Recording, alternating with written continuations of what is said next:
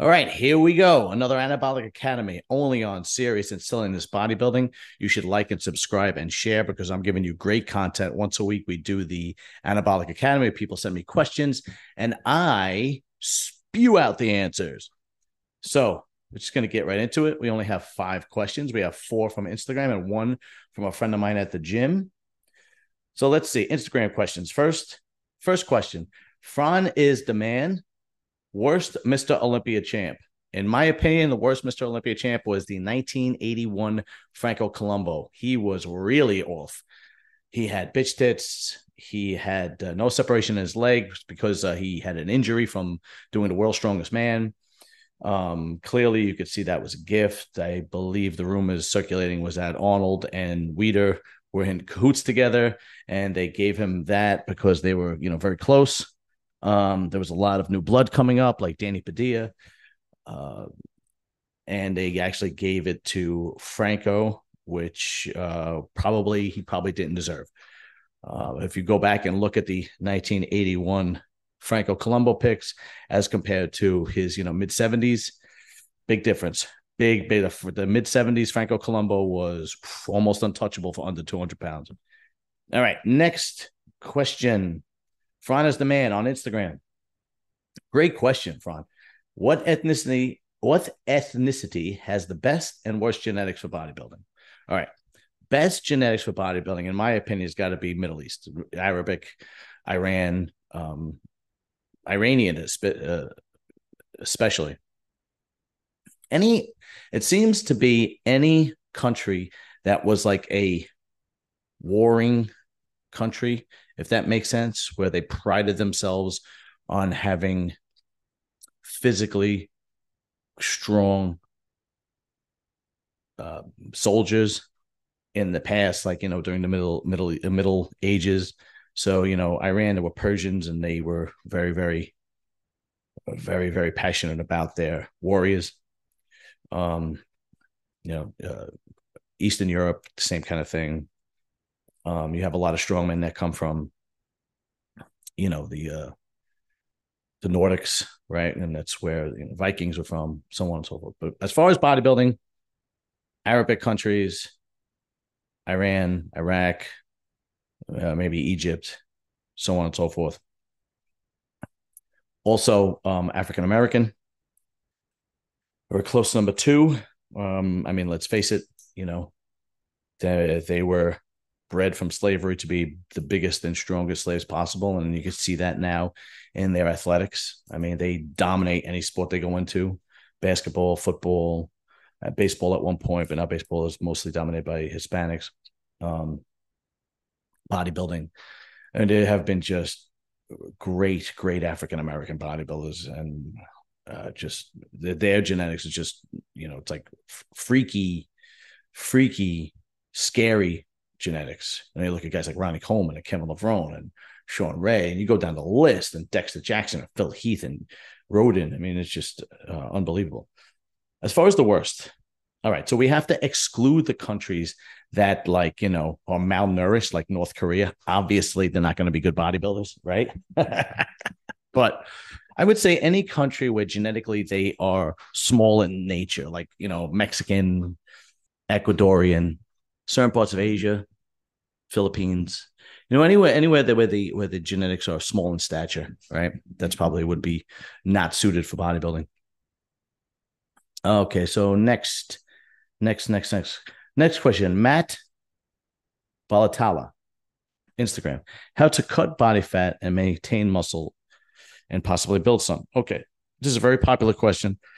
People always want to know the answer. Okay, the first thing, honestly, it's consistency. Okay, this is not a sprint. Bodybuilding is, you're in it for the long haul. So once you start cleaning up your diet and taking in nutrition as opposed to garbage food, and then training right and putting the intensity into the muscle. You see, what a lot of people don't understand is, like, there's a difference between people that go to the gym and then people that are intense that go to the gym. So, once your nutrition is right and you're eating 5, 6, 7 times a day and you're getting the proper nutrition, that's going to feed the muscle. but the muscle has to be broken down. So you need to get the form right and train intensely, because when you train intensely, it breaks down the muscle, but it also probably, not probably, it definitely burns a hell of a lot more calories when you train intensely as a bodybuilder than cardio. Cardio is just like kind of like an added calorie burner. But when you go into the gym and you're doing back, let's say, and you have the correct form and intensity for deadlifting and one-arm rows and bent over rows and pull-ups and lat pull-downs and, you know, hyperextensions. And I mean, you do that right, it is, you are really killing the muscle and you are burning a lot of calories and you are increasing your metabolism. And then you go home and feed the muscle so that it grows, right? So it's the combination of both, okay? It's the getting the form right down first, getting the nutrition down right, and then in creating an intense workout at the gym that is targeted for muscle building. Then you will have the best of both worlds. Your metabolism will be running full speed and you will be able to put on muscle as long as you have the amount of nutrition. Now, everybody's a little different, right? Now, if you're a guy that puts on body fat easy, then, you know, you might have to pull back on carbohydrates a little bit and maybe certain fats, but, you know, but still get that nutrition in. If you're a guy that's very thin, you know, naturally, and it's difficult for you to gain weight, then you're going to have to eat even more. You know, you're going to have to eat more on top of the 5, 6, 7 meals a day. You're going to have to get that nutrition in. That's the only way to do it. But what you're going to do is through time with your own body, you'll figure out how it goes. And then when you hit a glass ceiling, you will inevitably learn more, ask people who know more, research stuff online, on YouTube, on Google, and so on and so forth. But that is the key. The key is the nutrition is key, feeding the muscle, intense workouts with proper form, targeting bodybuilding movements, right? And then combining those two, then you're on your way. All right, next question from Fran is the man. Is roid rage real thing or a myth? All right, I think roid rage is greatly exaggerated. Now, theoretically, well, not theoretically, okay, I'm not a chemist, but if you're taking more testosterone, you're obviously going to be more aggressive. But I've never seen somebody just snap and freak out like a lunatic just because he was taking testosterone. I've never seen that. I've seen people be irritable from a pre-contest diet. I've seen people be irritable from using pre-contest drugs like trenbolone or halotestin. I've seen that. But, you know, if you're thinking of that after school special of Ben Affleck, which happened, like, I think it was like the early 90s or something like that, where you start in about a high school football player that was using steroids and, you know, he was freaking out and broke his own arm in the living room. I mean, that's just ridiculous. I've never seen that. Never, ever seen that. You know, I've seen assholes on steroids just become bigger assholes. But I think it's greatly exaggerated. I've never seen somebody just bug out because he was using testosterone and just one little thing, you know, triggers him and he just bugs out. You know, usually the aggression from testosterone is usually a good thing. But think about when you're young and your testosterone is very high, right? Your sex drive is high. You'll have more energy. You want to, hit hard in the gym.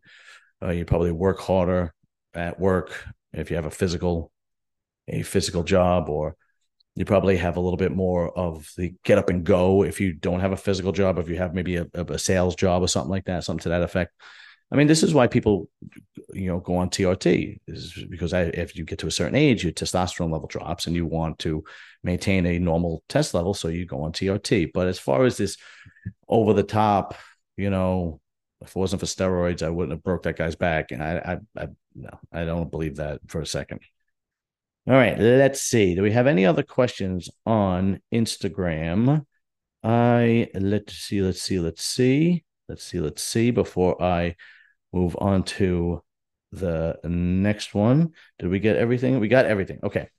So today, the only other question I have is a friend of mine at the gym wanted to know about growth hormone, how to use it, what to do, so on and so forth. So I figured this would be a perfect scenario for a question for Anabolic Academy. So of course I was talking to him about it. And all right, here's the thing with growth hormone. Okay, growth hormone. First thing you have to know is it's expensive and you have to be patient. It is not like taking a normal steroid cycle where in 3 to 4 weeks, it hits you like a ton of bricks and you see incredible differences overnight. Okay. It's not like that. It takes a lot of time. And what happens is you're taking it for 3, 4, 5 months straight. And then you look in the mirror and you go, wow, I really look a lot different. It's not something sudden. And then what happens is you kind of continue, because you have to stay on for a long period of time and stay straight on. You can't really come off of it. It doesn't do any good for staying on for 3 months and then come off and then going back on. It doesn't do any good. This is something that you stay on. Okay. And then as you stay on, your muscles get rounder, you get more vascular, you get harder. And then that plus whatever steroid cycle you're using, just it's like, I mean, the best analogy about GH was like putting gasoline on the fire. Dave Palumbo uses that analogy, and I couldn't agree more, right?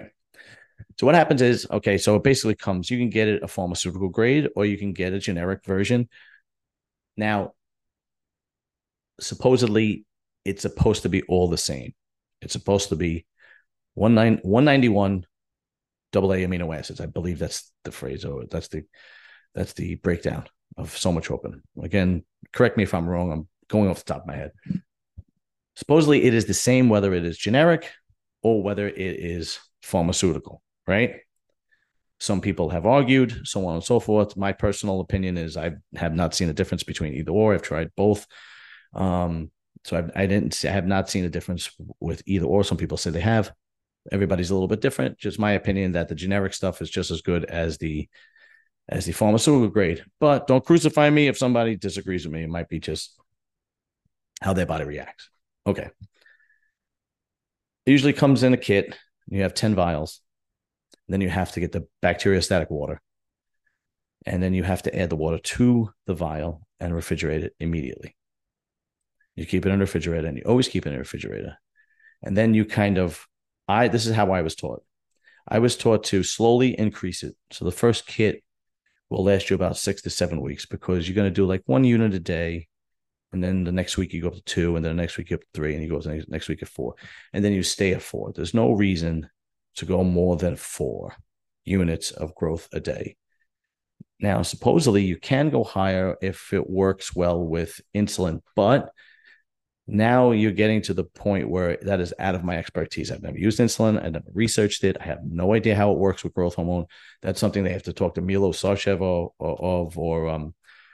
or Danny Broadhurst, the guy I used to have on all the time because he studies on the Milos, or Dave Palumbo, or even Jason Arns would probably know, King Kamali, these guys. Those guys are light years ahead of me, right? So it would be 4 units. And then one of the biggest side effects that that it's real is deep, deep sleeps. The first week or two, it is a deep sleep. Almost to the point where you kind of can't wake up. It's like, oh God, here we go. And then as soon as you sit down to relax, you're falling asleep. And then that it's real. Okay. Don't ask me why. I don't have no idea why that happens. I have no clue, but basically that's how it works. And some people say, put it in your when you use an insulin syringe, some people say, put it in your waist, your stomach. That is the most common place to put it in your stomach. Just like somebody's using insulin, right? Some people prefer an insulin syringe right in the shoulder. That's how I prefer it. I prefer it that way. But everybody's preference is a little different, okay? That's basically growth hormone in a nutshell, right? Here's a tip about growth hormone that I didn't know and learned a little bit too late. When you use the bacteriostatic water, and then you add it to the solution, the growth hormone solution. You don't want to just spray the water straight in. Supposedly it kills the growth hormone. I don't know how true this is. I don't know. This is what I was taught. So you put the regular insulin, you put the regular syringe into the growth hormone vial. You kind of bend it to the side, and then you slowly push the water in so it leaks from the side into the growth hormone solution. And then once it's done, you put it in the refrigerator. Now, quality growth hormone will dissolve immediately, right? Stuff that is, from my experience, the cheaper stuff that's cheaply made, it gets clumpy and takes time. Now, I don't know if that's, if that's a good thing or a bad thing. That's just from my experience. I don't know if there's a difference in the quality, but I know that I don't know if there's a difference rather in the reaction to what you're going to get as far as results. But I know that from my experience, a good growth hormone, once you add the bacteriostatic water, it dissolves relatively immediately. And then you put it in the refrigerator, and then you take it, if you're doing one unit, you take it once in the morning. And then the next week, you take it once in the morning, once at night. And then the following week, you take, 3 units. You want to do 1.5 in the morning, 1.5 at night. Then you move up to 4, 2 in the morning, 2 at night, so on and so forth. Now, there's another tip. We say 2, we say 1, we say 2, we say 3. On an insulin syringe, it really means 10, 20, 30, 40. So when I say 1 on the insulin syringe, it actually really means 10. Okay, so you look at the insulin syringe, it says, 10. Okay, that's 1. So 2 would be 20. So at most, you're doing 20 twice a day, if that makes sense. Hope that clears things up, my friend from the gym. And I hope I answered everybody's questions greatly. I am going to have some awesome content coming up. Going to have more guests, more interviews, more breakdowns, where I am going to be doing more collaborations with Mark's Max Muscle and EP09. Those guys are great. I sent Jensen from Kensen. Sorry, Kensen from EP09. His goat shirt. You should be receiving it soon. Had to fucking ship it to Canada because I'm in Jersey. It's $40 to ship it. Son of a bitch. I better win the next one. All right, fellas and ladies. Have a good evening. Later.